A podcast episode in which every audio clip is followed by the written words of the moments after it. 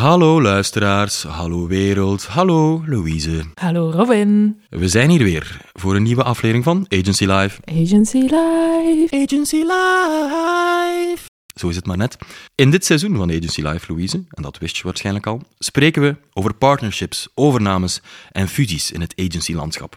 En dat doen we met drie rad van tong gozers en één erg adrem dame. Sammy Colson van Springbok, Jos Govaert van Cooper, Koen Helsen van Bridgineers en Talita Snel van Clarify. Allemaal heel fijne mensen, de Nederlanders en de Belgen. Echt waar. Maar minstens even belangrijk, Louise, is het themalied van deze week. Zal ik hem lossen? Heb jij er een bij? Ja. Zot. Ik ben echt super benieuwd. Uh, wel, ik dacht ook een keertje moeite te doen. Dat Ja, jij niet al het, eh, al het werk doet, alle heavy lifting. En de aflevering van vandaag die draait helemaal om interne processen. Hoe leid je nieuwe klanten door je funnel? Op welke manier pak je een pitch aan? Welke tools gebruik je? Enzovoort en zo verder. Elk agency heeft zo zijn eigen gewoonten en manieren van werken. Ga je dan een partnership aan of een fusie? Dan moet je al die processen in elkaar puzzelen. En dat werk is, althans volgens ons panel, eh, nooit klaar. Ja? Het is dus een beetje, Louise, voel je hem komen, een neverending story. Ja? Ja, vandaar mijn keuze. Neverending Story van Limal. Een golden oldie en recent terug populair gemaakt door Stranger Things. Sorry, ik, ik wist dat je weer een of ander obscure nummer ging meebrengen, maar, maar wat is het lied? Eh, Wel, Louise, ik wist dat niet van u een tijd zou zijn, dus ik, eh, ik zing het even voor jou. The neverending story. Ha, ha, ha, ha, ha. Et cetera. Ja, ja, Met die ja. vliegende hond. Ja. Vliegende hond. Vliegende hond, ja. Een jongetje wordt gepest, sluit zich op in een bibliotheek, eh, leest een Ja. fantasieboek en leeft daar helemaal mee. En het is een hele triestige ja, fantasiefilm. heel, heel diep van achter in een hoekje van mijn geheugen zie, zie ik iets, ja. Ja. Heerlijk nummer wel. Heerlijk nummer, hele mooie film. Ik stel voor op een toekomstige winterzondag dat jij die film nog een keer opzet. Ja. Maar laat ons eerst bij de les blijven en horen wat ons panel te zeggen heeft over die oneindige zoektocht naar gestroomlijnde processen. Ik open het debat met een uitspraak van Koen. Als je aan de voordeur één agency bent, moet je dat aan de binnenkant ook zijn.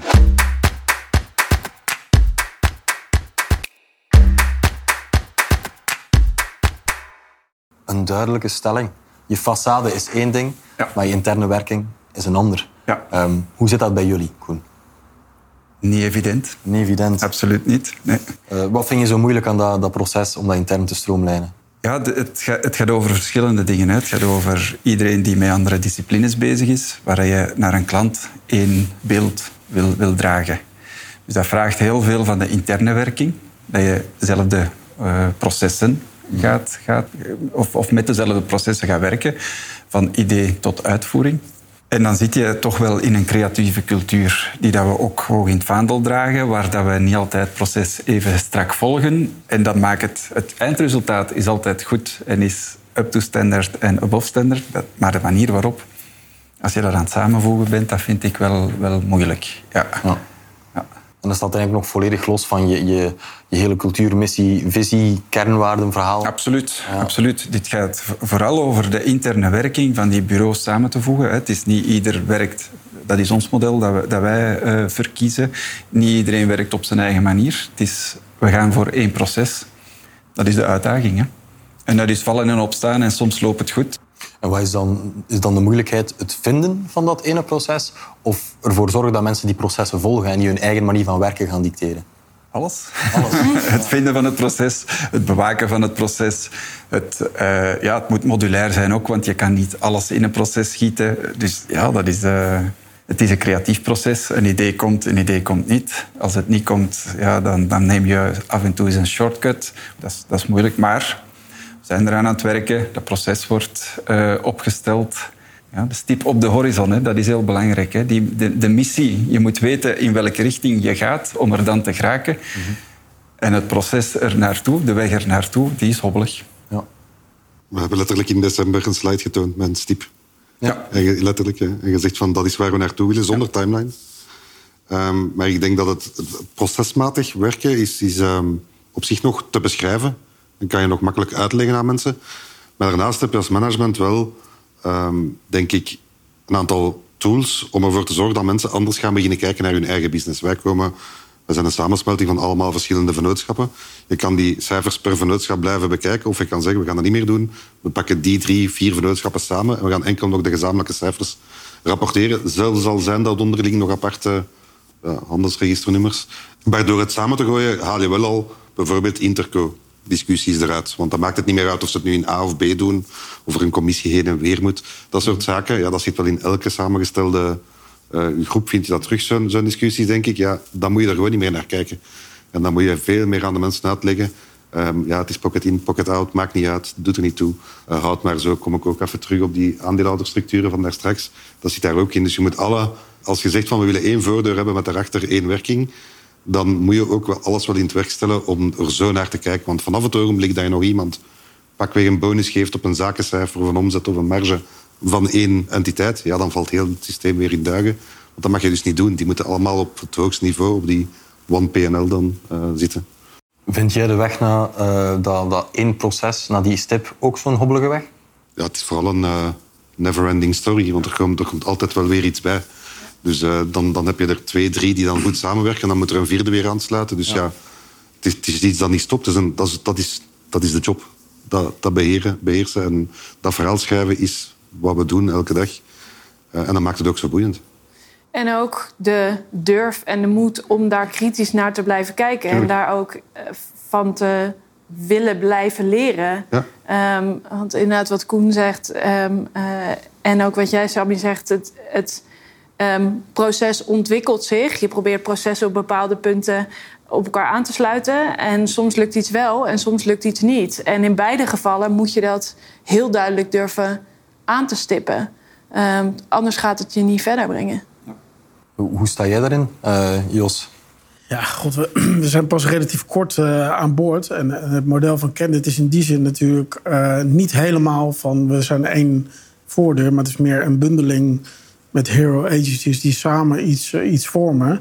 Tegelijkertijd denk ik wel dat zeker over tijd, als je wat verder, verderop kijkt, we zitten met elkaar in, in een pand in, in Rotterdam en ook in Amsterdam. Dus, dus daar, daar vormt zich natuurlijk van alles. Dus over tijd ga je dat toch wat, wat dichter op elkaar zien, uh, zien kruipen. En uh, nou, we hebben verschillende soorten klanten. Er zijn gewoon klanten die zijn gewoon uh, klanten bij het bureau waar ze klant waren. En, en dat, dat, dat blijft zo, dat is oké. En die hebben misschien voor iets anders een ander bureau.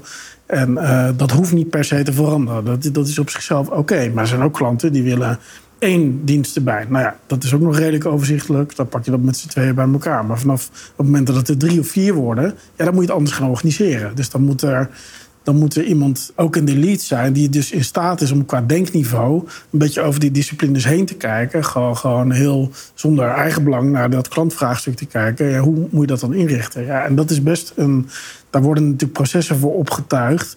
Maar je wil ook wendbaar blijven. En, en, dus dat is een, ja, wat jij zegt, dat herken ik helemaal. Dat is een never-ending story. En die puzzel krijg je nooit gelegd. Alleen je probeert te, te verbeteren dat het voor de klant prettig is, voor de mensen prettig is. En dat je uiteindelijk een soort van centraal inzicht hebt en een instrument om te sturen zonder dat je aan het controleren bent. Maar wij willen zeggen, er komt een moment waarop mensen zelf gaan zeggen... zou het nu niet logischer zijn als we dit zo doen? Precies. Met één, één, één ja.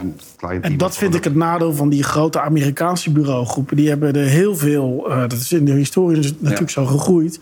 die hebben heel veel in de groepen zitten... wat gewoon elkaar beconcurreert per definitie. In, in, de, in de hele opzet en de hele uh, architectuur ja, dan, zul je, uh, ja, dan zul je ook niet snel een cultuur krijgen dat je, dat je zo denkt zoals jij nu uh, beschrijft. Want dat moet dat je is van een de... bewuste keuze. Die maken die keuze om meerdere concurrerende merken te kunnen ja. bedienen op één markt. Ja, wat grappig is dat je bij de wat nieuwere bureaugroepen ziet dat daar anders naar gekeken wordt. Dat daar dat vroeger de wereld kennelijk anders in elkaar zat. En, en dat we nu anders. Ja, ik, ik, denk dat daar een reden voor is. De, de grotere de WPP's van deze wereld zitten op een heel hoog niveau, creatief niveau binnen bij hun klanten. Ja. Bepalen de strategische kant van hun klanten. De groepen waar wij naar kijken, Candid en, en alle andere collega's, zitten minder op dat hoog strategisch niveau, historisch gezien dan. Hè. Dus zijn we aan het opklimmen. Ja, het is een soort van. Ja, maar je kan niet voor Nike en Adidas, dat gaat niet lukken. Dat kan je niet de twee kanten doen. Dus daarom hebben die verschillende brands nodig. Dat is een beetje de, de andere reden waarbij we in de moderne groepen heel makkelijk concurrerende merken bij elkaar zien uh, bediend worden. Dus dat is denk ik wel de reden waarom zij het zo opsplitsen. En als je dan teruggaat naar die, naar die structuur en processen en werking, Ik vind werking moet bijdragen aan rust in het bureau. Als je een goede werking hebt, dan zitten de medewerkers, allee, zit iedereen weet wat dat moet doen en heb je een geoliede machine. Dus dat is de stip op de horizon. En dan komt daarboven het alledaagse. Mensen die vertrekken, uh, nieuwe klanten die binnenkomen, pitches die moeten georganiseerd worden. En dat is het, het constante zoeken naar evenwicht. Van, of nee, niet evenwicht, aandacht geven aan, aan, aan beide zaken. Dat is, uh, dat is een, een moeilijke oefening. Is het continu kleine brandjes blussen dan? Of, uh, ja, die, dat moet je doen. Hè. Dat is het werk van alle dag, denk ik. maar dat gaat dikwijls dat krijgt de bovenhand op de interne werking. En uh, qua interne werking, daar horen natuurlijk ook systemen en, en tools uh, bij. De manier dat je creatief werk oplevert. Uh, hoe zit het daarmee? bij Springbok bijvoorbeeld, als jullie een overname doen, hoe kijken jullie dan naar de toolstack en de manier van opleveren van zo'n nieuw agency? Goh, toolstack is niet, zo, niet zozeer het, hetgeen waar we het eerst naar kijken. Uiteindelijk hebben we een aantal metrics waarop we bedrijven evalueren naast de kwalitatieve en de klik. Uh, parameters die we bekijken, zijn er gewoon financiële metrics. Mm En dat gaat dan over wat is de BBI per, uh, per hoofd, wat is het, uh, de overhead op de BBI, dat soort zaken, de simpele dingen. Um, daar al, halen we al heel veel uit, uit die cijfers. En daarna komt altijd op de eerste plek de continuïteit van het bedrijf. Dus we gaan niet binnengaan en zeggen, ah, je moet dit of dat gaan gebruiken. Maar we proberen wel gezamenlijke statistieken te krijgen. En als daarvoor de inzet van tools nodig is, dan gaan we dat doen. Okay, maar dus er is, geen, er is geen verplichting om onmiddellijk over te stappen, op lange termijn uiteraard wel. Als je naar One PNL wilt, naar één, één, gemaakt werking, kan je niet anders. Ja. Maar het is niet zo dat dat vanaf dag één moet. En bij de anderen, hoe, uh, hoe zit dat bij jullie? Bij ons was het wel vanaf dag één, omdat we één gezamenlijk bureau werden. Dus dat heeft natuurlijk weer een ander, ander uitgangspunt. Mm -hmm. uh, we hebben in de aanloop met mensen uit alle drie de organisaties gekeken naar welke uh, systemen, welke tools gebruiken we en welke voor- en nadelen zitten daaraan. En kunnen we een gezamenlijke tool vinden die bij, bij alle drie aansluit. Um, en daar zijn we naartoe gaan werken. En dat maakt wel dat in januari naast een fusie ook uitdagend was. Uh, omdat sommige mensen over moesten op een ander systeem, andere mensen op een andere manier naar een bestaand systeem moesten kijken. En ook dat zijn wij tot op de dag van vandaag aan het evalueren. Uh, of we daar niet nog extra aanpassingen in moeten doen. Uh, nou, dat, opnieuw komt het daar neer, wat mij betreft, op kritisch kijken naar keuzes die je hebt gemaakt. En dat met elkaar blijven uh, evalueren.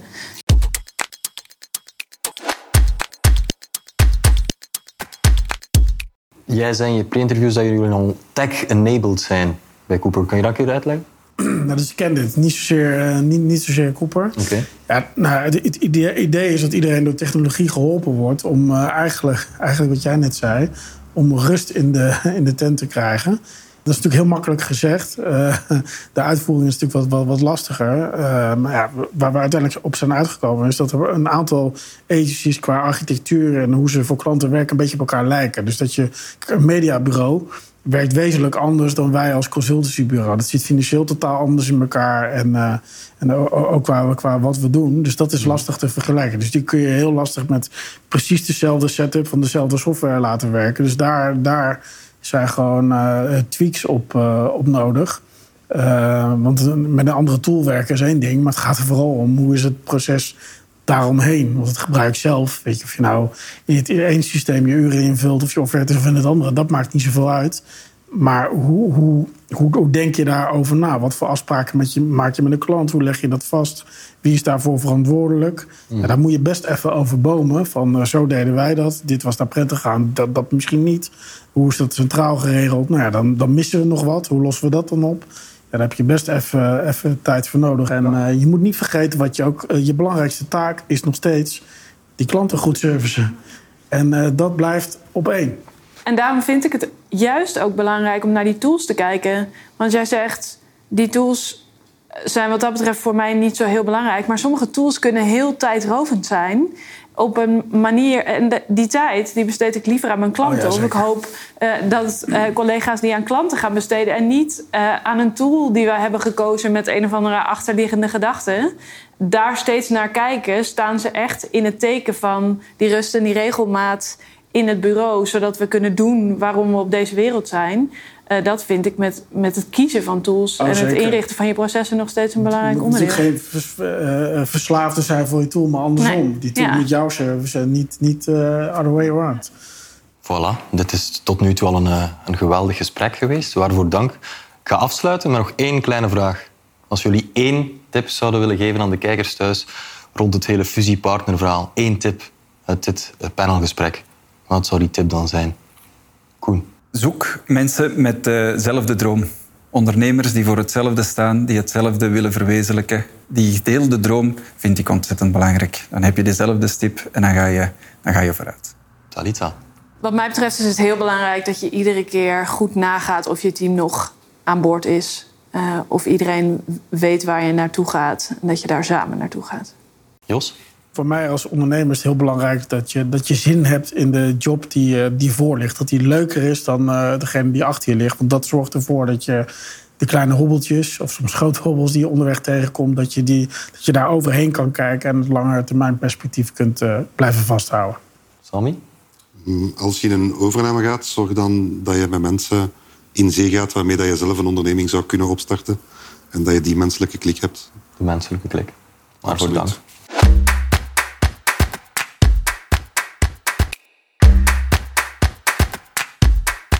Interessant, interessant gesprek alweer. Ik onthoud vooral dat je niet te streng moet zijn voor jezelf. Want het is een leerproces, al dat fusioneren en samenkomen en samenwerken. En zoals Talita zegt, evalueer je toolstack, maar ga er ook niet te rigide mee om. En herbekijk regelmatig of het nog allemaal goed zit.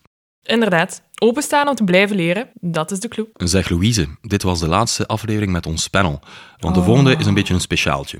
Leg jij eens uit waarom. De volgende keer gaan we in gesprek met twee andere mensen. Ah ja? Kim Verhagen en Michiel van Riemsdijk van Springbok. Michiel die stond tot een dik jaar geleden aan het roer van Adaptive, een Nederlands bureau, tot hij meestapte in het Springbok-verhaal, ongeveer dus een jaar geleden. En met de twee heren blikken we terug op die samenwerking en het hele proces, hoe zij er nu naar kijken één jaar later. Oké, een beetje terugblikken en eh, reflecteren dus. Beetje mijmeren. Beetje mijmeren, ja, altijd leuk. Ehm, ik bedank graag nog ons panel. Dankjewel Jos, Talita, Koen en Sammy. We hadden het niet gekund zonder jullie. En aan jou, trouwe luisteraar, die natuurlijk ook essentieel is. Tot de volgende keer. Tot de volgende. Doei!